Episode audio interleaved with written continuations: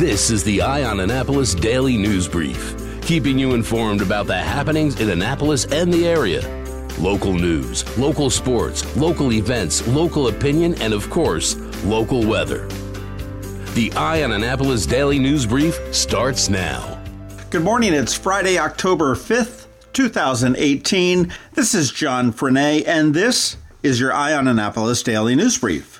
Yesterday we said, how do you solve a problem like John Grasso? And, and that was based off of some Facebook posts that he had made that the Capital reported on. And while it appeared that Grasso had doubled down in his dispute with the Capital, the Capital just called his bet with a headline today saying, Enough, John Grasso simply must go. In their editorial, the Capital said that voters should consider threatening remarks the councilman made to a reporter who dared ask about the dispute with the Council on American Islamic Relations. Grasso walked back a statement saying he would only stop talking to the Capital if he was unhappy with a story, but that's not what he said during his conversation. The Capital pulls no punches and says the voters should reject this bully in November. And then they take it a step further, saying that voters deserve to hear from those that have endorsed Grasso or appear in campaign materials with him, namely County Executive Steve Schuh, State's Attorney Wes Adams, and Republicans running for the House of Delegates in District 32, Patty Ewing, Tim Walters, and Mark Bailey. So I guess you could say this is probably the first non endorsement that the Capital is making of the election season.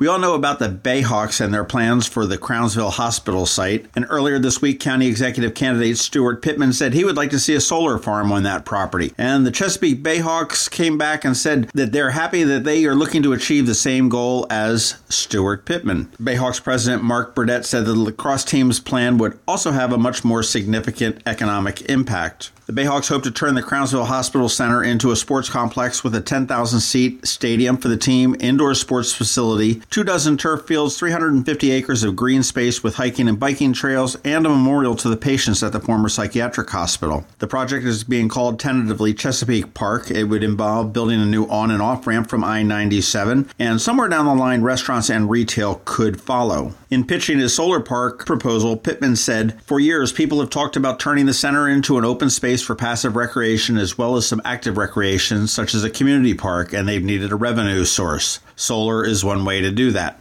Nothing has happened on that project because of the election, so we probably expect to see some movement one way or another in December or January. Anne Arundel County teachers are going to be getting a raise. The teachers union reached an agreement with the school board, which is converting a beginning of the year step increase into a 2% cost of living increase, and teachers will also get a mid-year step increase early in 2019. This is a big win for the 6,000 member union of teachers which lost out on pay increases after the 2008 recession recession and its aftermath. Now, teacher salary are dependent on different factors like education level, years of experience, but Anne Arundel teachers tend to earn a little bit less than those in surrounding counties like Baltimore, Howard, PG, Calvert, and Montgomery but how do we rank? Niche.com put out their annual ranking of the top schools in the Baltimore area. And the good news is that Anne Arundel County, 10 out of our 13 high schools were ranked in the top 50. Bad news for Glen Burnie, Meade, and North County because they didn't rank at all. But coming in at number 49 was Anne Arundel Evening High School with a rating of B minus.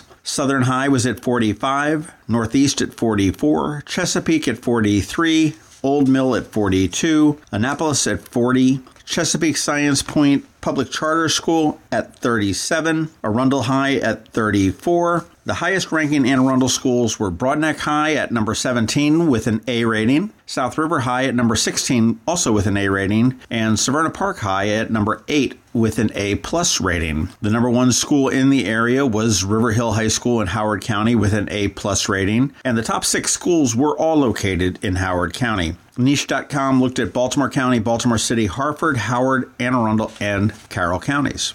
And as we wrap up, it's the end of an era for the Baltimore Orioles as the club has let go Buck Showalter as well as general manager Dan Duquette. In a statement, the club said, We thank Dan and Buck for their many contributions over the past several years. Everyone in Birdland and across our organization will cherish these memories, and we all join in thanking Dan and Buck for their contributions.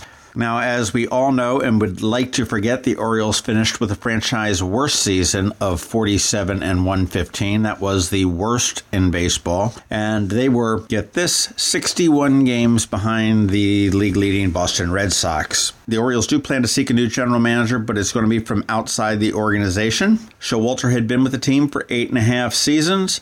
And upon his departure, he said, The organization, the city, and fans will always have a special place in my heart. Baltimore will always feel like home to Angela and myself. Thank you for the memories. Buck, we will miss you. That is about it for the news today. Please make sure you're checking out eyeonannapolis.net throughout the day because we do update it throughout the day. It's Friday, so you want to hang out and hear our picks for the weekend. And and also, we've got George Young with your local DMV weather forecast, and he is coming up right after this quick message from St. Andrew's Day School. Imagine your child saying, Guess what I learned in school today? At St. Andrews, it happens every day. We asked teachers why. Our innovative educational approach spans indoors and out with challenging academics that inspire and engage. In our small classes, we are able to find the learner in every child, from preschool to eighth grade. See for yourself as St. Andrews hosts an open house at its Edgewater campus Friday, November 9th from 9 to 11 a.m. or call 410 266 0952 today. Going out? You need the most up to date local weather. Here's George Young from DMV Weather in Annapolis with today's forecast. Hey everyone, this is George with DMV Weather, and this is your Eye on Annapolis forecast for Friday, October 5th. A cold front has moved through the Annapolis area, and that will bring refreshing and normal temps in the mid 70s today and tomorrow, with tons of sunshine before high pressure moves off to the east and a more southerly flow of air returns, bringing back well above average highs in the 80s for Sunday through much of next week, with very little chance, if any, of any appreciable rain in the seven day period. So enjoy these extended summer like temps while we have them, and especially take advantage of the dry conditions while they last by getting out and about around the entire DMV region this weekend and beyond.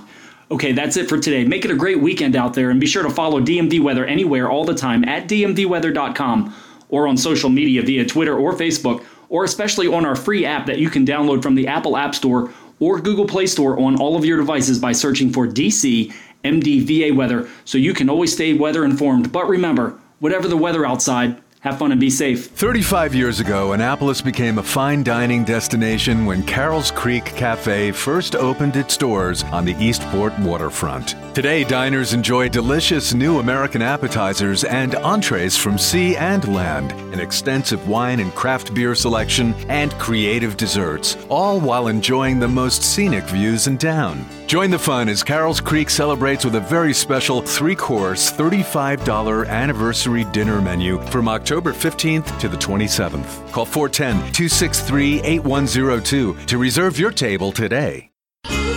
Every weekend, there's something exciting going on in the Annapolis area. Be sure to visit eyeonannapolis.net to sign up for a newsletter highlighting all the weekend events. Here are our top picks for this weekend.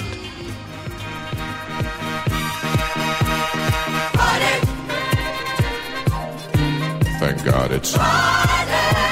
Yes, it is the weekend, and it is a beautiful weekend. Of course, some of the ongoing events you've got the Homestead Gardens Fall Festival that's going on, as well as the Renaissance Festival. But here in Annapolis, we have the Annapolis Boat Show's U.S. Sailboat Show, and that is going on through Monday, which is Columbus Day. You can get your tickets at the gate, or you can get them at AnnapolisBoatShows.com, and they have a record number of sailboats that are in town right now. They've got a lot of multi hull ones. You can buy gear for an existing boat, or if you're in the market for a boat, obviously you can buy a boat and have it ready for you for the spring. Saturday and Sunday is the Fall Craft Festival up at the Anne Arundel County Fairgrounds. That runs from 11 to 7. It is free to get in, but you can purchase all sorts of crafts that you might need for your fall or holiday crafting needs. If you want to get out of town, also Saturday and Sunday over in DC at the Navy Yards, it is the Love Beer Fest. And this is sort of an introduction to craft beer. And they've got more than 100 breweries from all over the country that are coming in. You can sample the beer, it is free to go. There's tons of music that goes all day from 11 a.m. to 7 p.m., both days. But what you consume, actually, you do pay for, and it is a cashless festival, so you do have to buy a wristband which has an RFID chip on there, so you can either put money on it or have it tied to a credit card or a debit card there. But you can check that out. They've got a page on Facebook called Love Beer Fest, and that is Saturday and Sunday at Washington, D.C. at the Navy Yards. Sunday, Lifeline 100. This is the Anne Arundel County Recreation and Parks Department's 100 mile bike ride. There are some shorter rides as well. There's a 65 mile ride, there's a 30 mile ride, which I will be doing, and a 15 mile ride. Starts up at Kinder Farm Park up in Millersville. Starts as early as 5 a.m., but you do need to be off the road by 6 p.m. And it's a really fantastic way to A, get some exercise, but B, take a look at some of the beauty that our county really has. Sliding over into sports, Navy is playing again this weekend against Air Force at Air Force. Navy is 2 and 2, Air Force is 1 and 3, and both of them are kind of in a similar situation, both vying for the Commander in Chief's trophy. So this win will be kind of crucial for Navy as well. Coach Ken Niumatalolo said that it's not like either of us are playing great. Right now, we are nobody to have any type of overconfidence or anything. So it sounds like Coach Ken is a little bit disappointed in the play of Navy so far. Hopefully, we can get it turned around and get into a winning record as opposed to the 2 and 2 that we have. Those are our picks for the upcoming events this weekend. But no matter what you decide to do, please make sure that you do it safely because we want to see you right here come Monday morning. Have a great weekend.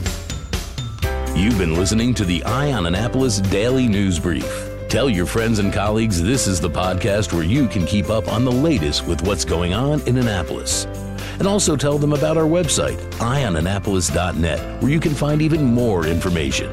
This podcast comes to you every Monday through Friday at 7 a.m., keeping you informed with the Eye on Annapolis Daily News Brief. And take a moment to listen to our other podcast, The Maryland Crabs, released every Thursday at noon.